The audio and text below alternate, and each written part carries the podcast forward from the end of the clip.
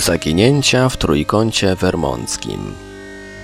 Słynny trójkąt bermudzki ma swego niewielkiego i mało stanego brata, położonego w Górach Zielonych w amerykańskim stanie Vermont. Na przestrzeni pięciu lat pod koniec pierwszej połowy ubiegłego wieku zaginęło tam bez wieści dziewięć osób. Większości tych przypadków nigdy nie udało się wyjaśnić i często dochodziło do nich w bardzo dziwnych okolicznościach. Według relacji ludzie ci przepadali w biały dzień, nie pozostawiając po sobie żadnych śladów, mimo iż za każdym razem organizowano zakrojone na szeroką skalę akcje poszukiwawcze. Po kilku latach trójkąt, nie wiadomo czemu, przestał pochłaniać ofiary. Historia trójkąta benningtońskiego, leżącego w amerykańskim stanie Vermont, jest u nas dość mało znana, głównie dlatego, że seria tajemniczych wydarzeń, dzięki którym stał się on czarnym punktem na mapie amerykańskich legend, wydarzyła się tam blisko siedemdziesiąt lat temu. Niektóre tajemnice nie ulegają jednak przedawnieniu i los dziewięciu zaginionych osób, które przepadły bez wieści w pobliżu góry Glastonbury, do dziś pozostaje niejasny. Obszar przeklętego trójkąta nie jest dokładnie wyznaczony. Wskazuje się, że jego centrum stanowi wspomniana góra Glastonbury, leżąca w paśmie Gór Zielonych, a obszar anomalnej strefy rozciąga się na przyległe do niej miejscowości, takie jak Bennington, od którego strefa bierze swą nazwę, Woodford, Shaftesbury oraz Somerset. Jedną z osób, które przyłożyły się do powstania legendy o trójkącie i jednocześnie twórcą tej nazwy, był amerykański pisarz Joseph A. Citro, który opisał wydarzenia z tego rejonu w swych książkach zawierających amerykańskie spook stories. Jak twierdził, okolica ta, pełna sterczących skał i mrocznych miejsc, złą opinią cieszyła się już u Indian, którzy omijali ją, wierząc, iż jest przeklęta. Równie mało szczęścia przyniosła kolonistom, którzy osiedlili się w pobliżu Glastonbury i choć Citro nie podaje szczegółów, twierdzi, iż szerzyła się wśród nich zaraza, szaleństwo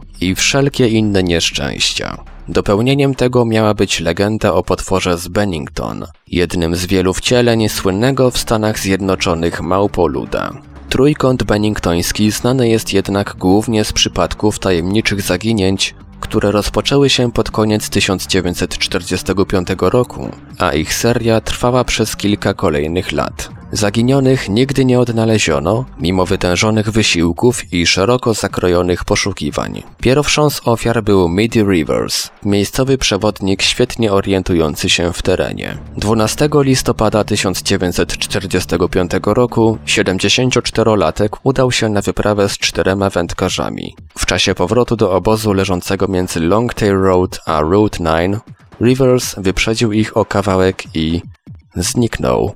Ochotnicy i policja zorganizowali bezskuteczne poszukiwania, które w sumie trwały przez miesiąc. Wierzono początkowo, iż Rivers jako doświadczony myśliwy poradzi sobie w lesie, jednakże nigdy go nie odnaleziono. Jedynym pozostałym po nim śladem był znaleziony w potoku nabój, który mógł zgubić, schylając się po wodę. Kolejną z ofiar była osiemnastoletnia Paula Welden, doświadczona wspinaczka znająca dobrze okolice, która zniknęła pierwszego grudnia tysiąc dziewięćset czterdziestego szóstego roku. Kilkoro osób widziało ją po raz ostatni przy drodze na szlak. O jej zaginięciu powiadomiono miejscowe biuro szeryfa. Zorganizowanie poszukiwania z udziałem pół tysiąca ochotników, wsparcie F B I, a nawet wyznaczenie nagrody za jej znalezienie nie przyniosły rezultatów, choć z drugiej strony były krytykowane przez krewnych zaginionej jako zbyt opieszałe. Poszukiwania z wykorzystaniem psów tropiących i helikopterów zakończono dwudziestego drugiego grudnia, nie znajdując żadnych śladów. Mężczyzna, który widział Paulę po raz ostatni i był jednym z głównych podejrzanych o jej uprowadzenie, twierdził nawet, że zna miejsca, gdzie pochowano zaginioną. Policji jednak nie udało się odkryć tam żadnych szczątków. Równe trzy lata po zaginięciu Pauli Welden w okolicy trójkąta zniknął James E. Tedford. Jego przypadek owiany jest całkowitą tajemnicą. Według relacji jego krewnych, których odwiedzał, wszedł on do autobusu, który miał odwieźć go do domu dla weteranów w Bennington. Jednak nigdy do niego nie dotarł. Pasażerowie potwierdzili jego obecność w pojeździe na ostatnim przystanku przed miastem, jednak tu urywają się wszelkie ślady. dwunastego października tysiąc dziewięćset pięćdziesiątego roku w dziwny sposób zaginął ośmioletni Paul Jepson, który w niewyjaśnionych okolicznościach zniknął z siedzenia samochodu. Według relacji matka zostawiła go w nim tylko na chwilę. Poszukiwania rozpoczęto od wysypiska, na którym pracowali rodzice chłopca. Przeczesano także góry, wykorzystując do tego samoloty. Psy tropiące wskazały, że ślad po Paulu urywał się na przecięciu ulic East oraz Channel na zachód od góry Glastonbury. Już wówczas miejscowi reporterzy zaczęli węszyć sensacje, twierdząc, że zaginięcia w rejonie układały się w pewien schemat. Nikt nie przypuszczał, że tuż po zniknięciu małego Jepsona dojdzie do kolejnego dziwacznego incydentu. Dwa tygodnie później w góry wraz ze swym kuzynem wybrała się dobrze znająca okolice pięćdziesięciotrzyletnia Frieda Langer. Wyruszyła z obozu położonego na stoku góry Glastonbury i skierowała się w stronę zbiornika wodnego w Somerset. W niedużej odległości od obozu kobieta potknęła się i wpadła do potoku. Swemu kuzynowi zakomunikowała, iż zamierza wrócić do obozu i zmienić zmoczone ubranie. Mężczyzna, zaniepokojony jej długą nieobecnością, udał się w jej poszukiwanie, jednak jak stwierdził, Langer nigdy nie dotarła do obozowiska. Kolejne zaginięcie w okolicy zmusiło do reakcji stanowe służby bezpieczeństwa. Kierujący nimi generał Merritt Edson wydał rozkaz rozpoczęcia drugiej tury poszukiwań, zlecając odnalezienie kobiety za wszelką cenę. W akcję włączono także helikoptery i samoloty, jednak nie przyniosło to większego skutku. Ostatni etap poszukiwań rozpoczęto jedenastego listopada, wysyłając w lasy ponad trzysta osób. Rezultaty były takie same jak poprzednio. Co ciekawe, ciało kobiety odnaleziono w maju następnego roku na otwartej polanie w pobliżu Tamy w Somerset, gdzie nie mogłyby przeoczyć jej ekipy poszukiwawcze. Przyczyn śmierci nie udało się ustalić, gdyż zwłoki znajdowały się w stadium poważnego rozkładu. Joseph Citro wskazywał, że dziennikarze, którzy podchwycili temat, łączyli z okolicą Glastonbury zaginięcia, które w rzeczywistości nie miały z nią nic wspólnego. Tak jak przypadek M J Jones, która w rzeczywistości nie zaginęła, lub F Christman, która zniknęła, ale w okolicy oddalonej od trójkąta o wiele dziesiątków kilometrów. O innych, choć znacznie mniej znanych wydarzeniach z pobliża góry Glastonbury wspomniała dziennikarka Sally Jacobs z Burlington Free Press, która stwierdziła, że w tysiąc dziewięćset czterdziestym ósmym roku w dziwnych okolicznościach zaginęła grupa trzech myśliwych. Citro do tej grupy dodał także mało znany przypadek zaginięcia chłopca z tysiąc dziewięćset czterdziestego drugiego roku. W sumie było to zatem od pięciu do dziewięciu zaginięć, które rozegrały się na przestrzeni pięciu lat i koncentrowały mniej więcej na tym samym obszarze, między przecięciem szlaku Long Trail z drogą numer dziewięć, a szczytem góry Glastonbury. Ofiary liczyły od ośmiu do prawie siedemdziesięciu pięciu lat i poza przypadkiem Friedy Langer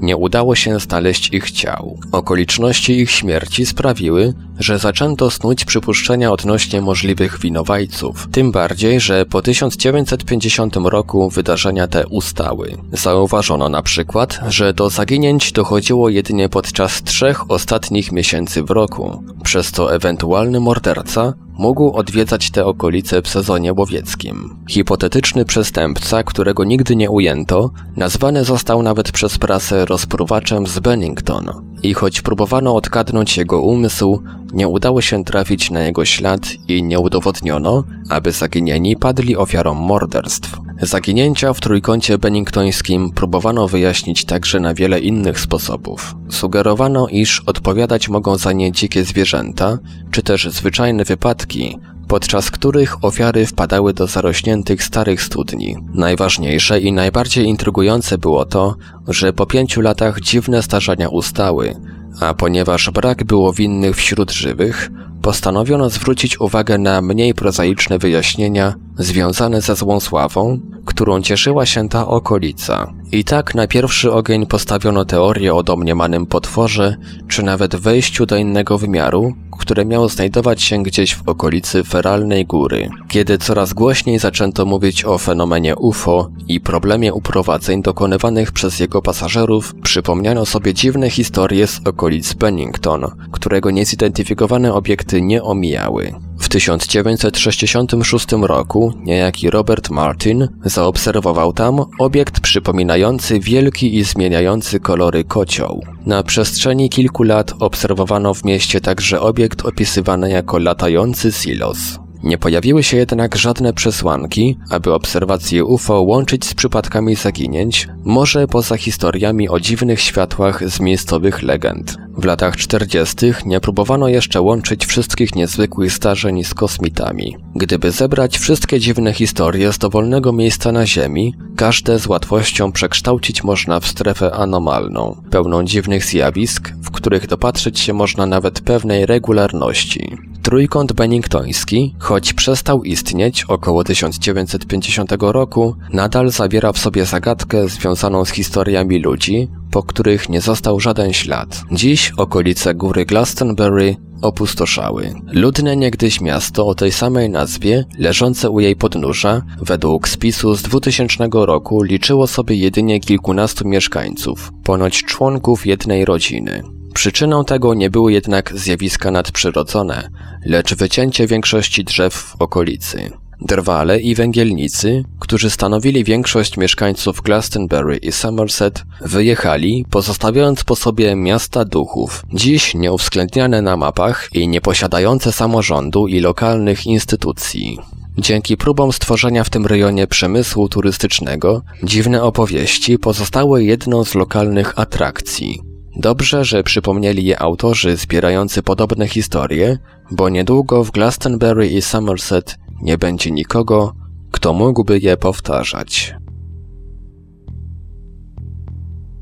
Na podstawie J A Citro, Passing Strange, The Tales of New England's Hauntings and Horrors, Nowy Jork, tysiąc dziewięćset dziewięćdziesiąt sześć. Opracowanie Portal Infra w w w kropka infra kropka org kropka p l. Czytał Ivelios.